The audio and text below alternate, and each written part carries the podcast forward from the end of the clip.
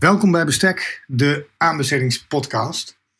Vandaag spreek ik met co-host Willem Jansen over aanbestedingsrecht en zelforganisatie.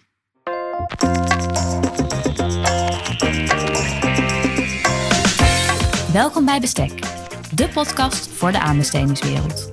Deze serie biedt inzicht in onderzoek. Meester Dr. Willem Jansen van de Universiteit Utrecht bediscussieert de uitdagingen van het aanbestedingsrecht. Samen met zijn gasten gaat hij voor u op zoek naar oplossingen. Dit is Bestek, de aanbestedingspodcast. Welkom Willem, goed dat je er bent. Ik, dit is, het begint al fantastisch, Matanja. Mooi. Dus dit is uh, uh, voor de luisteraars thuis. Ehm, ik, ik had in de voorbespreking had ik tegen Matanja gezegd dat ik blijkbaar, ik kreeg dat van een aantal luisteraars terug, altijd zeg als, als ik gasten in, in, de, in de podcast ontvang, zeg ik altijd welkom, puntje, puntje. Goed dat je er bent. um, en ik ben blij dat, dat Matanja dat gelijk doorzet in zijn eerste uh, aflevering als co-host van Bestek, de aanbestedingspodcast. Zoals ja. u wellicht al hebt gehoord in de public service announcement hebben we dat al aangekondigd. Maar we bijten vandaag dus echt het spits af. Ja, nee, ik vind het zo'n ongelooflijk goede zin. Ik dacht, die, die wil ik ook graag gebruiken. Um, wij hebben natuurlijk nagedacht over waar gaan we het vandaag over hebben. Um, en aanbestedingsrecht en zelforganisatie uh, hebben we gekozen als thema, omdat Willem, jij hebt daar je proefschrift over geschreven. En wat is er nou mooier dan dat je in je eigen podcast eindelijk de mogelijkheid krijgt om eens een keer je proefschrift te bespreken? Uh, dus daar gaan we straks zeker dieper op in. Uh, maar ik wil eigenlijk beginnen vanaf het brede en dan steeds verder inzoomen naar het, naar het smallere. Uh, laten we beginnen met een paar waarom-vragen. Dus, Willem, waarom aanbestedingsrecht? Oef. Uh, overigens ontzettend leuk uh, dat, dat ik, ik heb dus bijna, dit is de achttiende aflevering, heb ik moeten wachten om eindelijk een keer over mijn eigen onderzoek te mogen praten. Dat is trouwens niet helemaal waar. Ik heb ooit een keer een, een, een aflevering gepubliceerd over een artikel wat ik met Gerike Bouwman heb geschreven in Public Procurement Law Review. Dus er is wel één aflevering geweest over mijn onderzoek. Maar dit was natuurlijk mijn, mijn kindje, mijn baby voor zes jaar. Het schrijven van een proefschrift. Uh, dat voelt alweer heel lang geleden. Um, maar ik ga zeker terug naar jou, jou waarom, hè, uh, waarom aanbestedingsrecht. Bij mij is dat echt heel toevallig gelopen. Uh, ik denk zoals bij veel mensen hè, in de public service announcement zei je zelf... ik ben bij corporate litigation begonnen en toen uiteindelijk doorgerold... logischerwijs in het aanbestedingsrecht. Ik uh, zat altijd op het spoor van het mededingingsrecht tijdens mijn studie, ook tijdens stages en werkstudentschappen in Amsterdam. Toen ben ik in Australië gaan werken.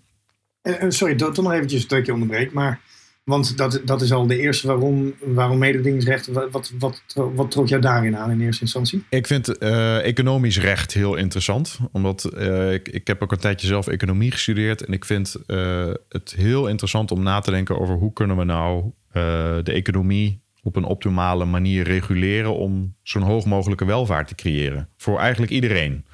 En uh, wat dat betreft was dus uh, na dat uitstapje in uh, class actions in Australië, was de stap naar het aanbestedingsrecht eigenlijk niet zo heel ver. Omdat dat wederom te maken heeft met hoe de overheid zich ook opstelt uh, op de markt. En wat voor een effect dat heeft op op de markt. En hetzelfde zie je natuurlijk bij het mededingingsrecht wel in een andere rol dan de overheid meer als regulerende partij. Um, of als partij die actief is zelf op de markt. maar vooral dat samenspel tussen hoe creëer je nou een optimale verhouding op basis van het recht tussen de markt en de overheid, waar wij als burgers altijd het meeste uh, profijt van hebben. En dat klinkt redelijk uh, abstract, maar dat zie je in het aanbestedingsrecht heel concreet terugkomen. Hè? Hoe overheden een aanbesteding in een markt zetten, nou, betekent dat je dan bijvoorbeeld duurzaamheid uh, stimuleert, of dat je sociale aspecten stimuleert, of dat je juist een markt creëert die alleen maar toegankelijk is voor prijsvechters. En ja. die positie en die verhoudingen, dat, dat vind ik ontzettend interessant. En daarom, ja, ik zeg het altijd, maar daar fiets ik eigenlijk altijd met plezier naar mijn werk toe. Ja, wat mooi. Dat, en, en dus, want je, jij bent gepromoveerd onder Elisabetta Manunza. En zij zegt eigenlijk ook altijd, aanbesteden is een krachtig instrument. en dat vind ik ook een beetje doorklinken in wat jij nu zegt. Klopt dat jij dus het aanbestedingsrecht een krachtiger instrument vindt dan het mededingingsrecht? Dat het je daarom meer trekt dan het mededingingsrecht? Of is dat een... uh, ik denk, ja, ik moet heel eerlijk zijn, ik denk dat ik ook heel gelukkig had kunnen worden binnen het mededingingsrecht. ik, ik, ik twijfel soms een beetje aan hoe stellig sommige wetenschappers, advocaten, juristen kunnen zeggen dat ze dit het leukste rechtsgebied ooit vinden. Ik, ik denk dat, en om een voorbeeld te noemen, ehm, gelijk, ik, ik denk dat eigenlijk het. Ehm, het concept jurist zijn en spelen met de regels die er zijn en interpretatie en op zoek gaan naar uh, uh, waarheidsvinding en, uh, en, en rechtsvinding, dat dat binnen alle rechtsgebieden kan. Als je, dat, als je dat spelletje leuk vindt, vind je dat overal leuk. En ik kom bij het voorbeeld zeker, want ik, ik, ik, ik, ik weet dat ik concreet moet, moet worden bij dit soort, bij dit soort vragen. In ja. Australië heb ik verzekeringsrecht gedaan. En daar werkte ik met class actions. En uh, bijvoorbeeld als de Australische overheid uh, niet goed het onderhoud van een bepaalde dam had uh, uitgevoerd, waardoor er overstromingen waren geweest, waardoor mensen hun huizen waren kwijtgeraakt. Elektriciteitsmasten die door General Electric niet goed genoeg waren onderhouden, waardoor er bosbranden ontstonden, waardoor wederom huizen en heel veel persoonlijk leed ontstond. En ik, als je mij ooit had gevraagd, verzekeringsrecht, lijkt je dat wat? Had ik echt gelijk gezegd, vond ik helemaal niks. Maar je doet het een half jaar en je vindt het fantastisch. Ja. En je snapt de spoppetjes, je snapt de regels, je kunt er binnen manoeuvreren. Je kunt misschien af en toe even iemand een hak zetten. Je kunt uh, mensen helpen. Nou, dit, ja, nou ja, goed. Dus in die ja. zin, uh, zo scherp zie ik hem niet. Uh, ik denk dat er logisch is waarom ik in, of in, in het aanbestedingsrecht terecht ben gekomen. Of dat nou mededingingsrecht was geweest. Had ook prima gekund. Ja, ja, ja. Oké, okay, dat is uh, in, in, algemene zin over aanbestedingsrecht. Ik, ik, denk toch nog steeds dat er ook wel iets is aan jou dat beter past bij het aanbestedingsrecht dan het verzekeringsrecht bijvoorbeeld. Maar goed, dat, dat moet de luisteraar voor zichzelf dan gaan bedenken. ja, um, uh, maar uh, dan nog, ik heb nog twee waarom vragen voor je en dan gaan we naar de inhoud. Um, want in, met het aanbestedingsrecht kun je ook bezighouden als jurist of als advocaat. Daar kun je op verschillende manieren mee bezighouden. Waarom heb jij gekozen voor de wetenschap uh, en werk aan de universiteit? Ja, wederom. Um, ik zat heel erg op het. het uh, toen ik studeerde, wilde ik altijd advocaat worden. Um, en leek me ontzettend interessant. Lijkt me nog steeds een ontzettend mooi beroep um, om, om, om uit te oefenen. wat aan de ene kant is het per toeval verlopen. Dus ik zat destijds in Australië. Uh, het voorbeeld komt weer terug. En ik kreeg een mailtje van mijn promotor Elisabetta Manunza. Je noemde het al. Uh, wil je gaan promoveren? Waar zit... Nee, het begon eigenlijk, moet ik goed zeggen. Waar zit je in de wereld en wil je gaan promoveren? Toen heb ja. ik haar teruggemaild. Nee, dat wil ik niet. Lijkt me helemaal niks. Maar je had uh, wel nog eventjes, want je had wel contact met haar. Ja, Voordat klopt. je naar Australië toe ging, dus, toen had je al voor haar gewerkt als de, het, het, assistent. Nou, niet als assistent, maar het linkje was er al doordat ik een paper tijdens mijn master bij haar had geschreven. En de vraag kwam en uiteindelijk dacht ik, uh, lijkt me niks. Uh, maar ik liep ook tegen uh, praktische redenen aan dat in Australië, ik werkte daar een tijdje op een advocatenkantoor, ik moest mijn visum weer vernieuwen. En eigenlijk moest ik ook weer terug naar law school. Uh, met een rekening van waarschijnlijk drie ton. Um, en uh, om op hetzelfde niveau te komen als dat ik in Nederland al zat. Dus het was een, een, zeer praktische overweging. Maar ook het onderwerp wat destijds voorlag, waar we het zo meteen wat uitgebreider over zullen hebben, uh, sprak mij heel erg uh, aan. En um, sindsdien kom ik er ook achter, en dat is misschien iets wat je minder hebt binnen de advocatuur. Correct me if I'm wrong. Um, uh, is dat het, het, het werken aan een betere wereld. Uh, of echt het bijdragen aan concrete voorstellen, onderzoek naar problematieken, naar maatschappelijke uitdagingen als klimaatverandering. Um, en daar de universiteit een soort van speeltuin voor, waar je uh, zelf initiatieven kan ontwikkelen, zelf je onderzoeksagenda tot op zekere hoogte kan bepalen. Um, en dus uiteindelijk, ja, daarom misschien dan toch eerder de wetenschap dan iets anders. Ja, ja, ja. Helder, oké. Nou zeg ik niet, uh, jij werkt natuurlijk ook aan een betere wereld en Matanja. Ik zou dat eigenlijk niet durven zeggen. Maar je begrijpt, nou, je begrijpt wat ja, ik nou, bedoel. Ja. Je, ik begrijp, ik doe dat indirecte. Dus ja. het is, uh, je, ik, ik, denk, ik denk dat je gelijk hebt. Dat ik, uh, mijn, mijn streven is er zeker, maar dat kan ik niet in iedere zaak kwijt. Dus dat, ik, ik denk dat je daar wel gelijk in hebt. laatste waarom vragen, dan gaan we echt naar de inhoud. een podcast. Jij bent begonnen met deze podcast Het Bestek. Uh, waarom? Hoe ben je daar toe, zo toegekomen? Nou ja, destijds uh, kan heel kort aan, omdat ik het ontzettend leuk vind om te doen, om nieuwe dingen te, uit te vogelen. Dus dat was januari 2019, nog voor corona. Inmiddels is het, uh, ik kan ik op een soort van hipsterige wijze zeggen dat ik voordat het cool was aan het podcasten was in Nederland. En zeker binnen de wetenschap. Ik bedoel, ik moet wel pas op de plaats maken. Er waren natuurlijk al heel veel podcasts, zeker in het buitenland, maar ook in Nederland. maar binnen de wetenschap is het sinds corona natuurlijk een uitgelezen manier om een, een, breder publiek te bereiken. Om wel ook nog te discussiëren om, bij afwezigheid van fysieke conferenties. Er kan natuurlijk veel online, maar dat heeft ook zijn beperkingen. En die podcast is nog steeds met als het doel om onderzoek wat er wordt gedaan. Ehm, nou ja, bij een breder publiek onder de man te brengen. Om die discussie te voeren over het aanbestedingsrecht. Om te timmeren aan het aanbestedingsimago. Maar ook, kijk bijvoorbeeld naar de aflevering die ik opnam met Siep Eilanden. Om met professionals uit de praktijk te praten. Misschien juristen, misschien geen juristen. Die geen onderzoek doen. Maar wel hele mooie inzichten hebben. En, en wat, zijn, wat zijn jouw voorbeelden van uh, grote podcasts waarvan je zegt: dit, is, dit vind ik de podcast. Zo moet het eruit zien, zo'n, uh, of zo moet het klinken, een podcast? Um, ik vind. Uh, er zijn een aantal podcasts. Ik, luister altijd al heel lang naar de, een aantal podcasts van The Economist. Wat ik heel interessant oh ja. Freakonomics Radio, wat eigenlijk als een radioprogramma begon, maar ja, op een gegeven moment uh, podcast werd. Uh, vind ik heel erg leuk. Ja, je kunt eigenlijk zo gek niet bedenken. Er is overal wel een podcast over. Ik heb naar drie podcasts geluisterd toen mijn vrouw zwanger was over zwangerschap. Het heeft me ontzettend geholpen om dat allemaal in goede banen te leiden. Uh, nou ja, er zijn nog wel wat andere. Ja, Ook al was jouw taak redelijk beperkt daarin. Uh, maar, maar, toch, maar, maar toch dat, dat, heeft geholpen. Dat, klopt, dat geloof, ik meteen. Nee, en uh, ja. zijn, er, zijn er ook reacties vanuit het publiek op de. Want je zegt, van, ik wil het ook discussies aanzwengelen, et cetera. Ehm, word je af en toe gebeld door mensen Zeker. die zeggen dus, wat je nu hebt gezegd in die ehm, podcast? Ja, nee, klopt. Dat is echt, dat, de, de impact is ongelooflijk geweest. Dus dat is ontzettend leuk heb daar echt uh, onverwacht eigenlijk. Hè? Um, uh, hoeveel vraag er is naar dit soort discussies. Um, en uh, dat, dat varieert van mensen die naar me toe kwamen op, op een conferentie van... hey, jij bent toch die, die vent die podcast maakt. Toen dacht ik gelijk als wetenschapper... hoe zou het niet over mijn onderzoek moeten gaan? Maar dat heb ik snel laten varen. Want dat is natuurlijk precies wat ik graag wilde bereiken. Nou ja, en, en daarom maken we deze aflevering. Ja, dat, ja, ja, precies. Ja, exact. Fijn dat je dat even ja, weer scherp zet. Goed. Ja, ja, ja. Oké, um, ik wil graag naar de inhoud gaan. Want jij schreef het proefschrift EU Public Procurement Law and Self-Organization.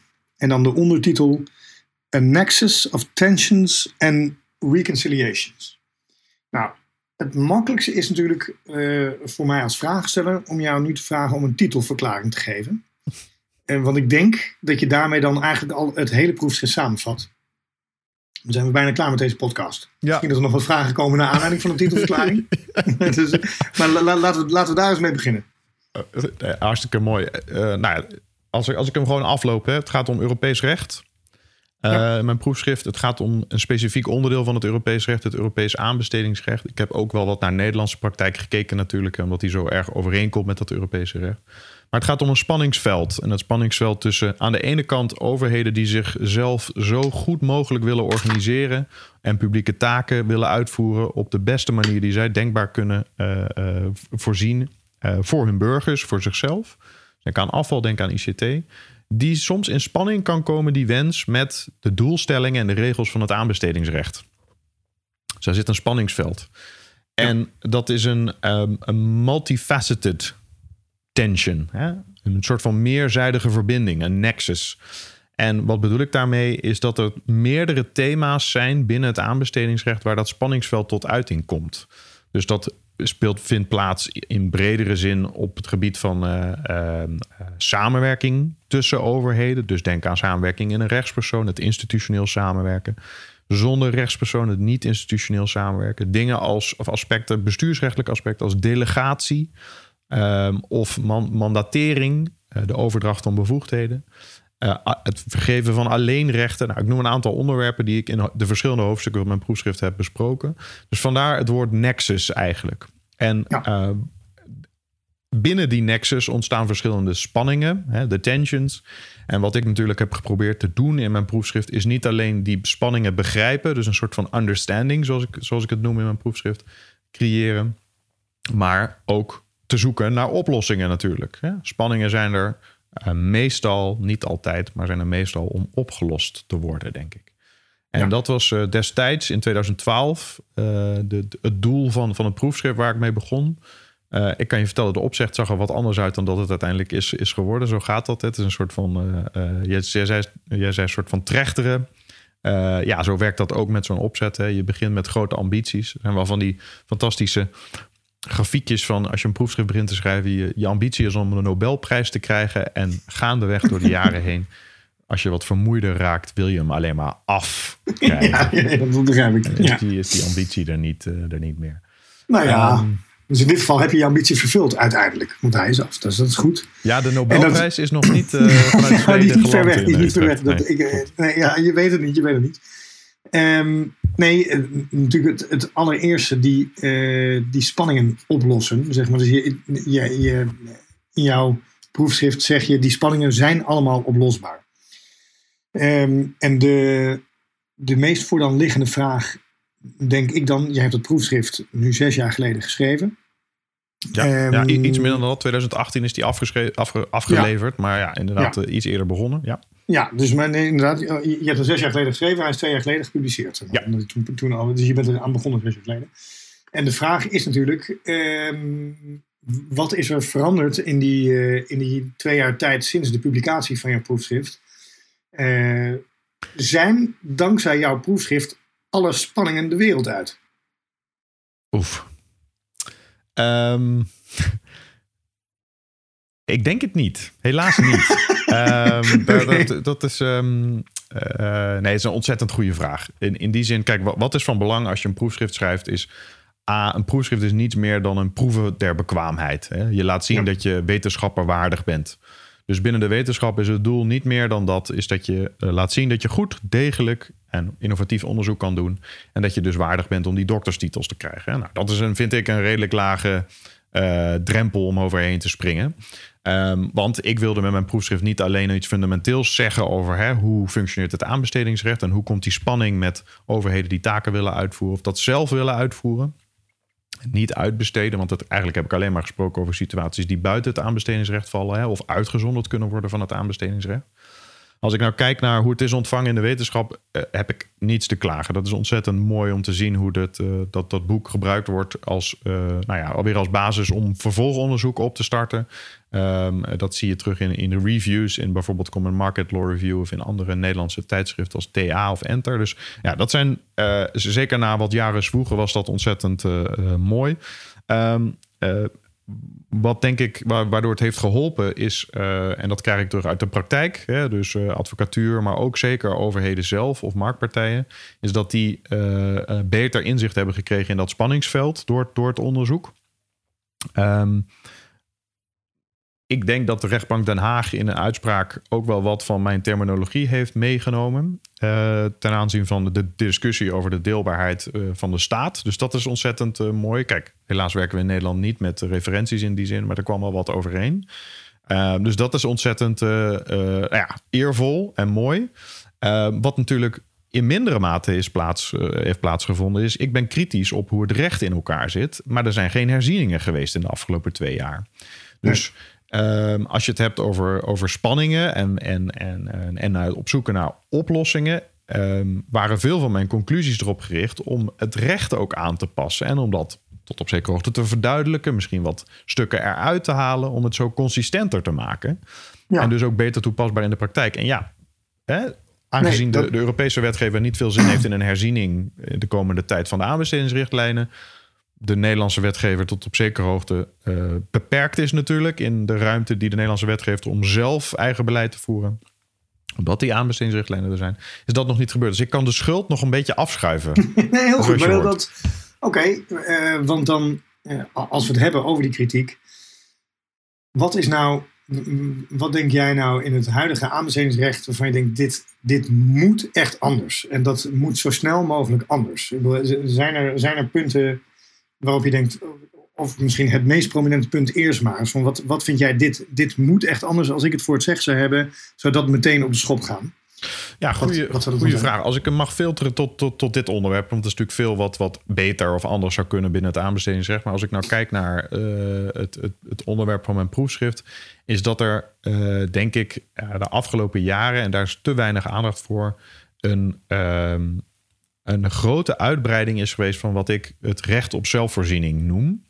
Uh, en het recht op zelfvoorziening staat in meerdere manieren voor de ruimte die overheden hebben om zichzelf te organiseren. Dus om samen te werken of om zelf een taak uit te voeren. door de jaren heen, zowel door wetgevende wijzigingen in 2014 eh, op Europees niveau, maar ook door uitbreiding van de verschillende uitzonderingen. Uh, door, uh, door, door de rechter, door interpretaties van de rechter, is er steeds meer ruimte geworden. Uh, is het recht op zelfvoorziening steeds breder uitgedijd. En is de, het toepassingsbereik van het aanbestedingsrecht steeds minder geworden in die situatie. En omdat dat, argumenteer ik, op inconsistente wijze is gebeurd, is het denk ik belangrijk om daar kritisch naar te kijken. want veel opdrachten worden nu uitgezonderd, terwijl die voorheen aanbesteed moesten worden. Ja, ja kun, je, kun je een voorbeeld ge geven dan van die inconsistentie? Zeg maar dus, dus dat gebeurt op inconsistente wijze, zeg je. Kun je dat verduidelijken? Ja, bijvoorbeeld uh, denk uh, aan de, de mogelijkheid om nu uh, als overheden samenwerken in een, in een rechtspersoon. dan kun je daar privaat kapitaal in opnemen momenteel. Hè? Dus in het Europese recht wordt daar een mogelijkheid toegegeven. Uh, wat betekent dat? Uh, normaliter in de stad Halle zei het Hof, zei het hof hè, als je een private partij in het kapitaal opneemt van zo'n externe rechtspersoon, die vervolgens van een uitgezonderde opdracht mag genieten, dan krijgt die, die private participatie krijgt een onrechtmatig voordeel. Want die partij die hoeft niet mee te doen aan aanbesteding. Die krijgt gewoon dat, die aandelen en die kan vervolgens genieten van allemaal gratis opdrachten. Hè, zonder mee te hoeven doen aan een aanbesteding. Het Hof was, denk ik, terecht daartegen. Ja. Want die partij die doet niet mee aan een aanbesteding. En dus de hele gedachte van gelijkheid, fair play, transparantie en gelijkheid. Uh, gaat daarmee, uh, uh, blijft daarmee stand houden. Wat heeft de Europese wetgever nu gedaan? En dat is een voorbeeld van wat op meerdere plekken heeft plaatsgevonden. De Europese wetgever heeft gezegd: ja, onder omstandigheden kan dat wel. Als het gaat om niet doorslaggevende aandelen, als het gaat om een situatie waarin uh, uiteindelijk die private participatie bijvoorbeeld een, een minderheidsdeelneming is, dan mag er participatie plaatsvinden. En uiteindelijk, dat zijn inconsistenties die ik moeilijk kan uitleggen. Uh, Die wel voldoen aan een praktijk, aan, aan, aan, de praktijk, aan een wens uit de praktijk. Hè? Dus uh, natuurlijk, hè? ook bijvoorbeeld denk aan de energietransitie. Daar moet eigenlijk is de opgave ook vanuit de overheid. Je moet samenwerken, overheid en pri privaat. Uh, private partijen moeten samenwerken om die energie energietransitie tot stand te brengen. Dus ik snap dat die wens er is vanuit, het, vanuit de praktijk. Maar aanbestedingsrechtelijk is het eigenlijk niet uit te leggen. Nou, nee. is het in Nederland overigens nog niet zo'n gigantisch probleem, want het moet bij wet bepaald zijn dat die private participatie uh, deel uitmaakt uh, van zo'n samenwerkingsverband. En in Nederland is er naar mijn weten nog geen wetgeving waar dat wel waar dat verplicht wordt. Dus in Nederland kunnen we nog geen gebruik maken van die mogelijkheid op Europees niveau. Uh, maar die inconsistentie zit er dus wel in. Hè? Dus dit is, ik zoom gelijk heel diep in, maar dit is een, nee, nee, denk ik, een concreet voorbeeld van waar, waar die inconsistenties nou precies zitten. En dan, dan toch nog even bij het concrete voorbeeld blijvend, want dat, dat moet zijn verankerd in wetgeving. Um, zouden gemeentes niet ook bijvoorbeeld daarvan gebruik kunnen maken door een APV?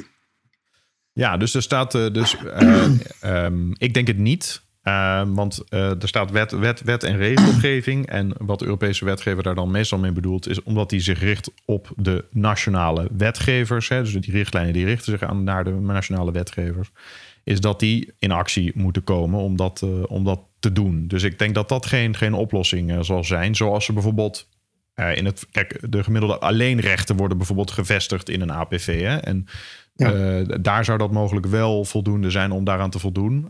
maar ook met alleenrechten zitten er wel problemen. Hè? Ook, ook alleenrechten is een lastige, lastige situatie. Omdat daar ook eigenlijk. Uh, dus ik ben blij dat je het, het, het, dat je het taartpunt aansnijdt. Uh, of in ieder geval deed ik dat zelf of deed jij dat? Nou, ik weet het niet. ja, ja, nou. Volgens mij deed ik het zelf. Uh, maar daar zit ook zo'n inconsistentie in. Hè? Um, ja. Alleenrechten worden al jaren gebruikt om uh, publieke samenwerkingsverbanden uit te zonderen van een aanbestedingsplicht. Waar ik daarnet in 224a en b zat, zit ik nu in 224 sub a van de aanbestedingswet. En eh, ja, daar staat ook dat alleenrechten uh, ervoor kunnen zorgen dat er maar één aanbieder is. En dat je dan dus vervolgens niet hoeft aan te besteden. Wat in essentie logisch is. Maar wat zegt het Hof op heel consistente wijze in Bedfair, is dat ook de verlening van zo'n alleenrecht. Hè? Denk weer terug. Competitie, net als bij privaat kapitaal. We moeten dit soort alleenrechten zelf moeten ook voldoen aan het transparantiebeginsel. En ook hier zie je dat de Nederlandse praktijk daar niet mee strookt. Een alleenrecht wordt in Nederland niet aanbesteed als dat gegund wordt aan een samenwerkingsfonds. Dat snap ik ook, want dat neemt het hele, de meerwaarde van dat alleenrecht neemt dat weg. Ja. Want ja, als je het alleenrecht moet aanbesteden, had je misschien net zo goed ook wel dat die overheidsopdracht die je wil uitzonderen kunnen uh, uh, aanbesteden. Dus ja. dat is een tweede voorbeeld. Ja, ja, ja. Uh, en dan, want als ik, als ik hier zo luister naar deze twee voorbeelden, is het. Ben je dan niet überhaupt kritisch op de ruimte die bestaat voor zelfvoorziening? Zeg je niet dat dat, dat meer moet worden gereguleerd? Dus dat er minder bewegingsruimte moet zijn voor aanbestedende diensten? Um, ik, denk, ik denk niet dat dat, een, uh, dat dat precies is wat ik, waar ik uh, voor pleit. Ik denk dat, je, uh, dat we op Europees niveau en in Nederland een bepaalde balans hebben gemaakt tussen zoveel ruimte willen we bieden aan, aan zelfvoorziening. Dus ruimte om je taken op het nationaal niveau uit te, te voeren. En aan de andere kant hebben we gezegd, we vinden het aanbestedingsrecht en de eenwording van de interne markt vinden we misschien wel nog belangrijker. En wat denk ik van belang is, is als je dan die afbakening maakt, is dat die A duidelijk is. En dat die dus uh, volgens bepaalde consistente principes plaatsvindt. Dus dat het beginsel van gelijkheid, het beginsel van transparantie op dezelfde wijze steeds wordt toegepast. En als het uiteindelijk in politieke zin bes bes besloten wordt om die ruimte te verbreden, heb ik daar niet zoveel op tegen. Uh, zolang dat maar op consistente wijze gebeurt. Uh, en expliciet die keuze wordt gemaakt. Want wat er eigenlijk, denk ik, door de jaren in is gebeurd, is dat, er, soort een, dat we op een glijende schaal hebben gezeten. Dus dat er steeds meer ruimte is gekomen door de jurisprudentie. Vervolgens op onduidelijke wijze die ruimte weer wat verbreed is. En ik zou eigenlijk de Europese wetgever willen oproepen om te zeggen: laat nou eens duidelijk zien waar zit die scheidslijn nou.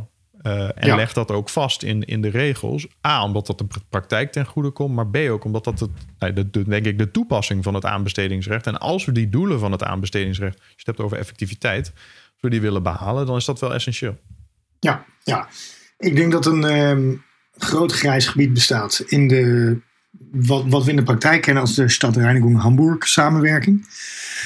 Dus de, de niet-institutionele samenwerking, zeg maar, zo zouden we dat noemen, denk ik. Um, en misschien is het wel leuk om daar ook even uh, kort bij stil te staan. Uh, de stad Köln uitspraak uit mei 2020, die heeft natuurlijk weer wat, wat meer, eigenlijk meer ruimte daarin gecreëerd. Um, wat, wat denk jij van die uitspraak? Misschien dat het, dat leuk is als je kort bespreekt uh, wat daar volgens jou de kern van is. En als je volgens zegt, ja, dit, dit is nou een voorbeeld van wat ik bedoel. Dat, dit, dit, dit is een inconsistente verbreding. Of dat je zegt, nee, dit vind ik juist wel uh, een, een goede ontwikkeling. En hier is, hier is meer helderheid voor de praktijk gegeven.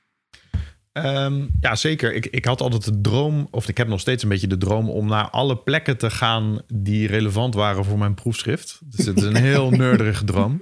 Dus om naar stad, stad Halle in de buurt van Leipzig te gaan, um, wat ik net al noemde, dat arrest, maar ook in, naar, naar waar Parking Brixen, uh, ja. wat naar ik meen ergens in Noord-Italië uh, ligt, in het Duitse gedeelte van, uh, van Italië. Ik, ik, weet dat er een legendarische foto is van professor Jan-Michiel Hebli bij, in de gemeente Roanne in Frankrijk. Ah, dat is kijk. volgens mij niet ver van zijn vakantiehuis gelegen, maar dat weet ik niet zeker. Ja. Bij Jean Auroux tegen de commune du, du Roanne. Ja. En daar staat hij bij, dat, dat gaat over een uh, multifunctioneel gebouw. En hij poseert dan Daarvoor. bij dat multifunctionele gebouw. ja, en in, in, in, mijn herinnering ook een heel erg toeristische kleding. Maar ik, ik... Ja, kijk. het is al hoort. Wat goed. Nee, dus dat is mijn idee nog steeds. Op, dus blijkbaar had, had Jan-Michiel dat idee al jaren terug. Um, uh, zo zie je maar weer. Het is ontzettend moeilijk om innovatief te zijn. Hè? Goed dat je me daarop wijst. Um, nee, dus ook. Maar gelukkig werd daar stad Keulen, uh, dus, dus uh, Keulen aan toegevoegd. Uh, ja. Wat makkelijker te bereiken dan Rouen of, of stad Halle. Wat speelt hier? Het gaat, we zitten in artikel 224c van de Nederlandse aanbestedingswet, artikel 12 lid 4 van de, van de richtlijn. Um, dat gaat inderdaad om wat je net al zei, niet geïnstitutionaliseerd samenwerken. Dus samenwerking tussen overheden op basis van een contract. En er wordt geen rechtspersoon opgericht. Wat was al hele tijd onduidelijk is waar, wanneer mag je die uitzondering nou toepassen? Ja. Want in commissie Duitsland, hè, stadreinigung Hamburg-zaak waar je net naar verwezen, werd steeds verwezen, ook in latere rechtspraak in de ASL Diletje, naar een taak van algemeen belang. Daardoor werd er altijd aangenomen dat, je, dat het alleen mocht gaan over Ehm, eh, taken die, wellicht vastgelegd waren in de wet. Maar dat dat er moest gaan om taken zoals bijvoorbeeld de wet Milieubeheer verwijst naar de verplichting voor gemeenten in Nederland om het huishoudelijk afval elke week op te halen. En uh, logischerwijs volgde daar dan uit dat uh, uh, ICT-taken of schoonmaak, zoals ook in Piepenbrok, de zaak van het Hof ook wel naar voren kwam, dat die daar niet onder zou vallen. Waar gaat nou stad, uh, stad Keulen over? Is precies over dat onderwerp. Is welke taak mag er nou onder vallen? En het Hof is daar best wel baanbrekend. Uh, en biedt wederom, wat ik net ook al aanstipte, meer ruimte voor samenwerking. Dus meer ruimte voor zelforganisatie. Dus je ziet die balans, die probeerde te maken in mijn proefschrift. Ook na publicatie nog steeds uh, doorschieten. Of in ieder geval meer nadruk leggen op zelforganisatie. Want wat gebeurt er hier? Het is een redelijk uh, interessante samenwerking. Uh, zo zie je maar weer dat het verschil tussen de lidstaten van, uh, altijd weer tot hele interessante inzichten leidt. Want wat gebeurt hier? Um, de stad Keulen is op zoek naar een nieuwe ICT voor de alarmcentrale. en ehm, wil daarvoor aansluiten bij een contract wat de deelstaat Berlijn al heeft gesloten met een bepaalde aanbieder genaamd Sopra. Um, wat interessant is, daar worden twee overeenkomsten gesloten. Nou, daar zal ik niet te veel op ingaan. Maar interessant genoeg binnen het Duits recht is het dus mogelijk dat een, uh, een partij met dezelfde soort veiligheidstaken ook aansluit bij die overeenkomst. En dus die diensten gebruikt. Nou, wat de eerste vraag die ik dan heb is: hoe hebben ze ooit hier de waarde van die overeenkomst vastgesteld? Als wetende dat er ongeveer 30.000 uh, overheden zijn in, in Duitsland. Die zullen niet allemaal veiligheidstaken hebben. Maar stel nou dat er een aantal daarvan dat wel hebben. Als die allemaal mogen aansluiten bij die overeenkomst, hoe heb je dan de waarde bepaald? Maar goed, dat komt niet aan de orde in deze zaak. Wat zegt het Hof namelijk? Die, die krijgt dan de vraag voorgeschoteld van ja, die ICT-taken voor zo'n alarmcentrale voor de brandweer, is dat nou een taak van algemeen belang? Want dat zijn toch eigenlijk ICT-diensten? Of is dat iets anders?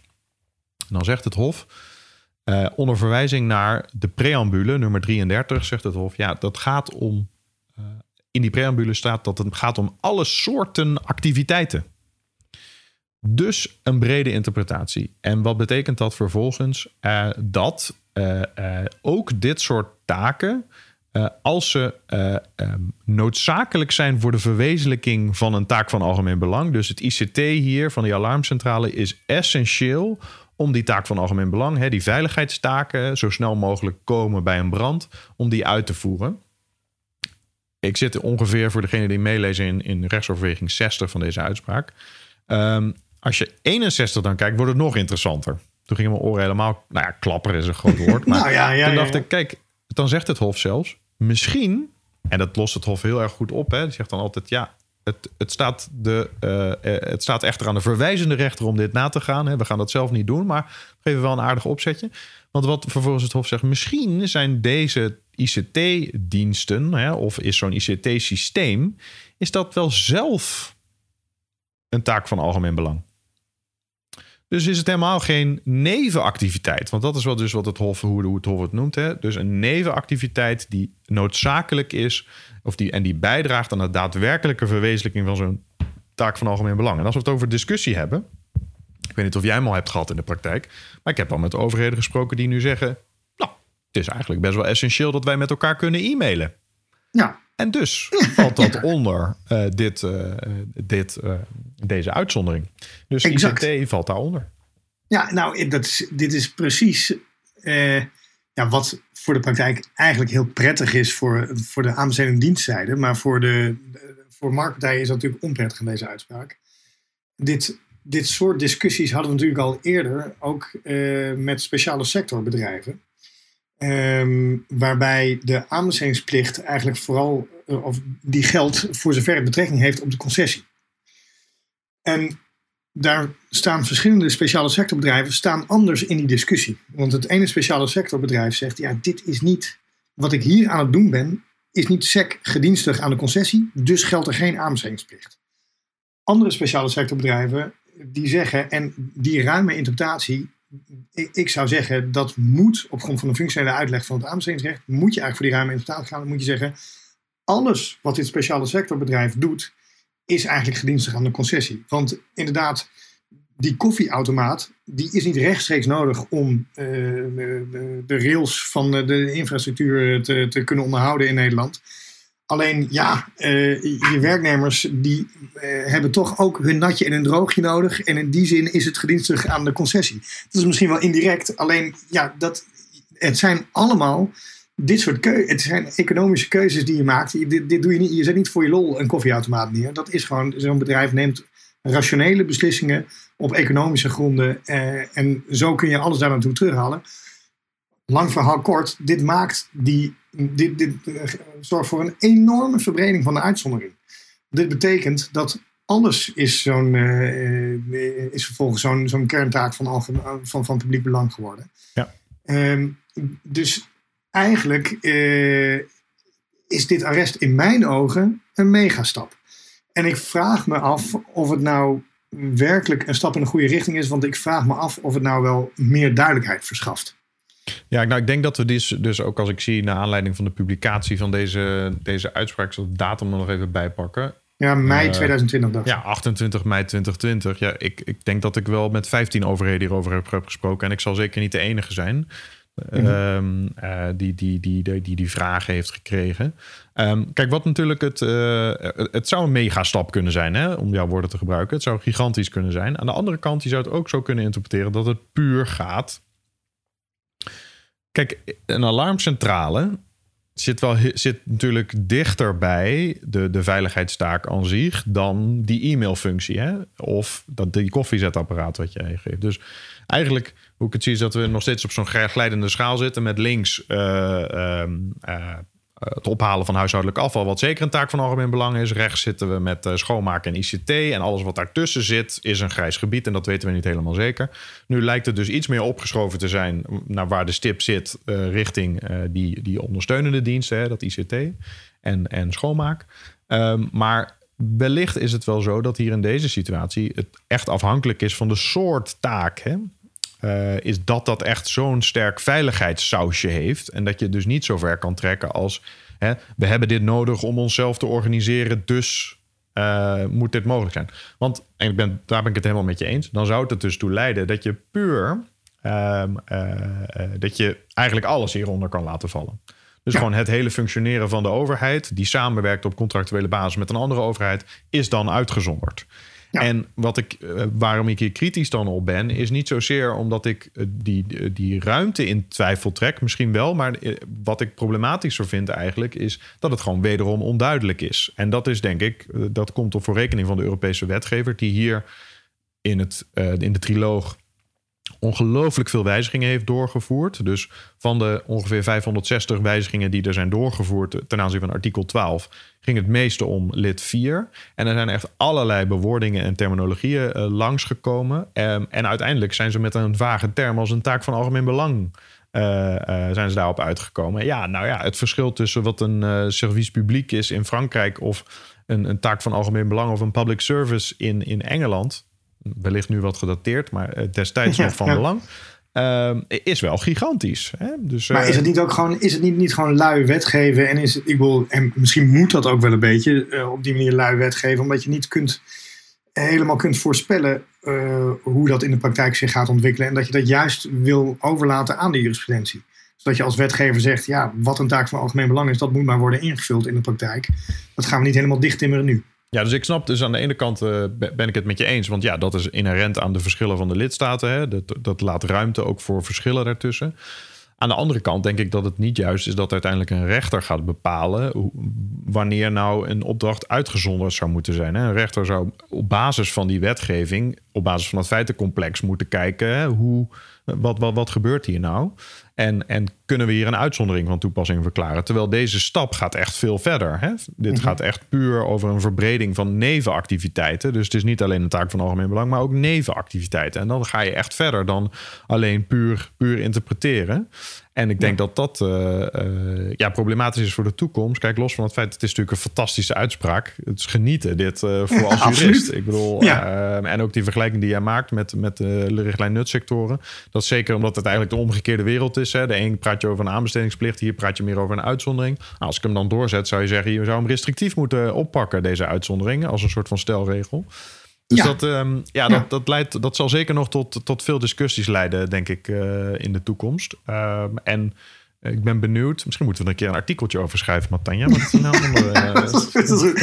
Laten we het eerst even houden bij deze podcast. Daarna komt het artikel. Podcast, ja, precies. Ja, um, uh, nee, dus daar is nog veel, veel over te zeggen. Overigens in tijdschrift Aanbesteding zegt ze al een eerste, eerste duiding uh, al, al in, over gepubliceerd. Ook in Public Procurement Law Review.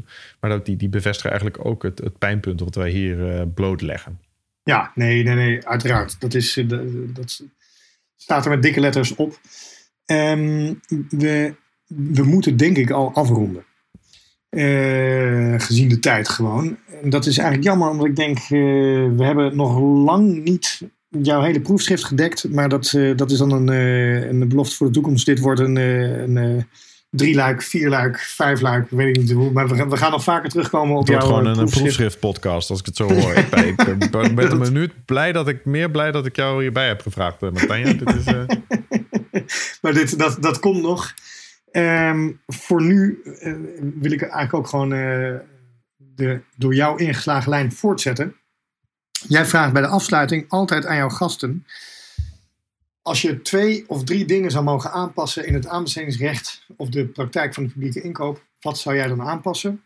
Dat lijkt een beetje op de vraag die ik jou al stelde, namelijk van dus, uh, ja, als jij iets zou mogen veranderen in het Europese recht, Um, maar dus dit, dit ligt een beetje in het verlengde daarvan. Misschien dat, het wat, uh, dat je hem wat, nog wat praktischer, nog wat uh, ja. concreter. Uh, nou, dus net, de, toen je die, die, die vraag daar, daar, straks aan mij stelde, toen begon ik heel erg wetenschappelijk te antwoorden. Hè? Dus ik zal beloven dat ik dat nu niet zal doen. Dus toen begon ik over ontwikkelingen en brede lijnen en balansen tussen zelforganisatie en Europese aanbestedingsrecht.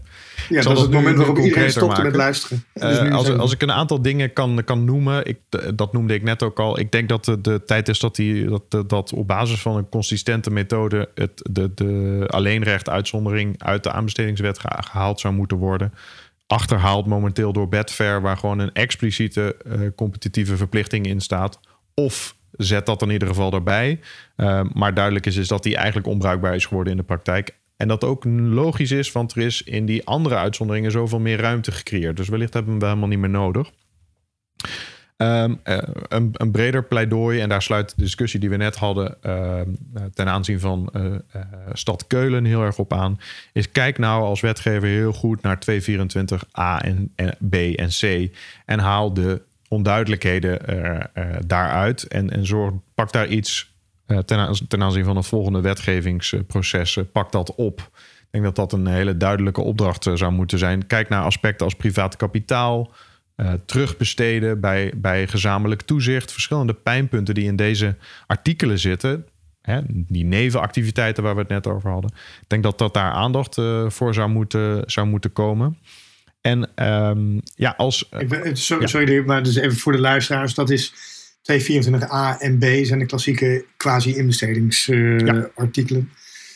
Uh, dus uh, waarbij meerderheidscriterium, toezichtscriterium hoeven we niet helemaal uit te spellen nu, maar dat, dat de luisteraar we hebben uh, is aangehaakt bij waar je het dan over hebt. Ja, denk zeker. Ik. Nee, goed, ja, ja, zeker. En C en 224C is dan de niet-institutionele uitzonderingen. Dus dat zijn de uitzonderingen op basis waarvan je kan samenwerken.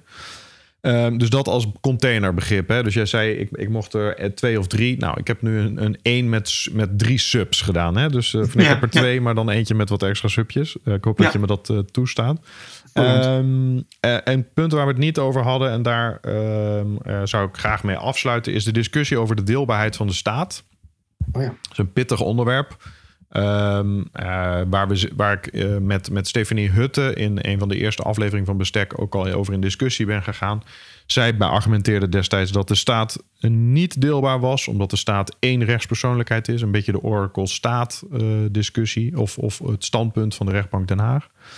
Ik stel, trek dat nog steeds in twijfel. En ik denk er is zeker ruimte voor andere gezichtspunten. En het is dus onduidelijk. Wat nu recentelijk is gebeurd in de RSO-zaak, waar al een rechtbank uitspraak van was en waar nu het hoge beroep ook over gepubliceerd is. ehm, zijn door partijen prejudiciële vragen aangedragen. Zijn ook expliciet opgenomen in de, in de uitspraak zelf.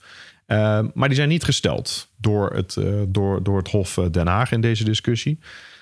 En dat is denk ik jammer. Dus ik zou voor de toekomst willen pleiten. Dus als ik één ding zou mogen aanpassen weet niet of dat dan de rechtelijke praktijk is of het aanbestedingsrecht, maar het zit er goed deel erbij, is dat die vragen toch gesteld worden. En niet zozeer omdat ik graag me gelijk wil halen, maar meer omdat het gewoon nog steeds onduidelijk is voor de praktijk of de staat nou deelbaar is of niet. En waarom is dit van belang? En dan, eh, dan zal ik zeker afsluiten. Um, is als de staat nou deelbaar blijkt te zijn, dan betekent dat dat ministeries niet onderling aan elkaar mogen leveren, omdat dat aparte aanbestedende diensten zijn. En dat, je, uh, dat die dus aanbestedingsplichtig zijn. En ze, als ze willen samenwerken buiten aanbestedingsplicht, dus moeten voldoen aan die uitzonderingen. Um, en het, het, lijkt alsof er momenteel een groot spanningsveld ontstaat tussen die effectiviteit van het aanbestedingsrecht, die nog steeds uh, uh, die uitzonderingen beperkt interpreteert, en de procedurele autonomie van de lidstaten. Dus hoe wij ons rechtssysteem inrichten. Het feit dat wij kiezen voor privaatrecht lijkt hier de doorslag te geven ten aanzien van de deelbaarheid van de staat. Of het feit dat die niet deelbaar is. Terwijl je als je het vanuit het bestuursrecht benadert, een hele andere discussie eh, krijgt. Nou, uh, ik sluit af met een, een pittig, pittig onderwerp. Maar mijn boodschap is. Ik denk dat die vragen er. Dat het interessant is als die wel gesteld zouden worden. mocht er uiteindelijk toch nog cassatie plaatsvinden. En het voordeel van de Hoge Raad is dat als de Hoge Raad het, het denkt dat het onduidelijk is, dan de verplichting heeft. En terwijl het Hof nog steeds die discretionaire ruimte had. En het Hof, Hof Den Haag. Dus dat, ja. uh, dat zijn mijn uh, nou, drie, maar eigenlijk uh, drie, drie, en een puntjes. Nee, heel goed, heel goed. ja, helder, helder. Leuk om, om je te spreken over je proefschrift. En zoals ik al zei, dat, dat doen we vast nog vaker, al dan niet in podcastverband. en ja, dan is het nu. Ik, ik vind dat jij hem nog mag afsluiten, ook omdat ik niet weet hoe je officieel deze podcast beëindigt. Want, nou, het, is, het, het, lijkt net alsof we dit hebben afgesproken van tevoren. Maar uh, ik zeg eigenlijk altijd: uh, dit was bestek de aanbestedingspodcast. En misschien kun jij, als jij hem dan overneemt, dit was bestek de aanbestedingspodcast, dan heb je gelijk de eerste afsluiting te pakken. Dat is goed, ik ga mijn best doen. Dit was bestek de aanbestedingspodcast. Dit was bestek de aanbestedingspodcast. Wilt u ook bijdragen aan de discussie over het aanbestedingsrecht? Deel dan uw gedachten over deze of andere afleveringen op LinkedIn of Twitter. Heeft u een idee voor een aflevering? Laat dan een bericht achter op www.aanbestedingspodcast.nl.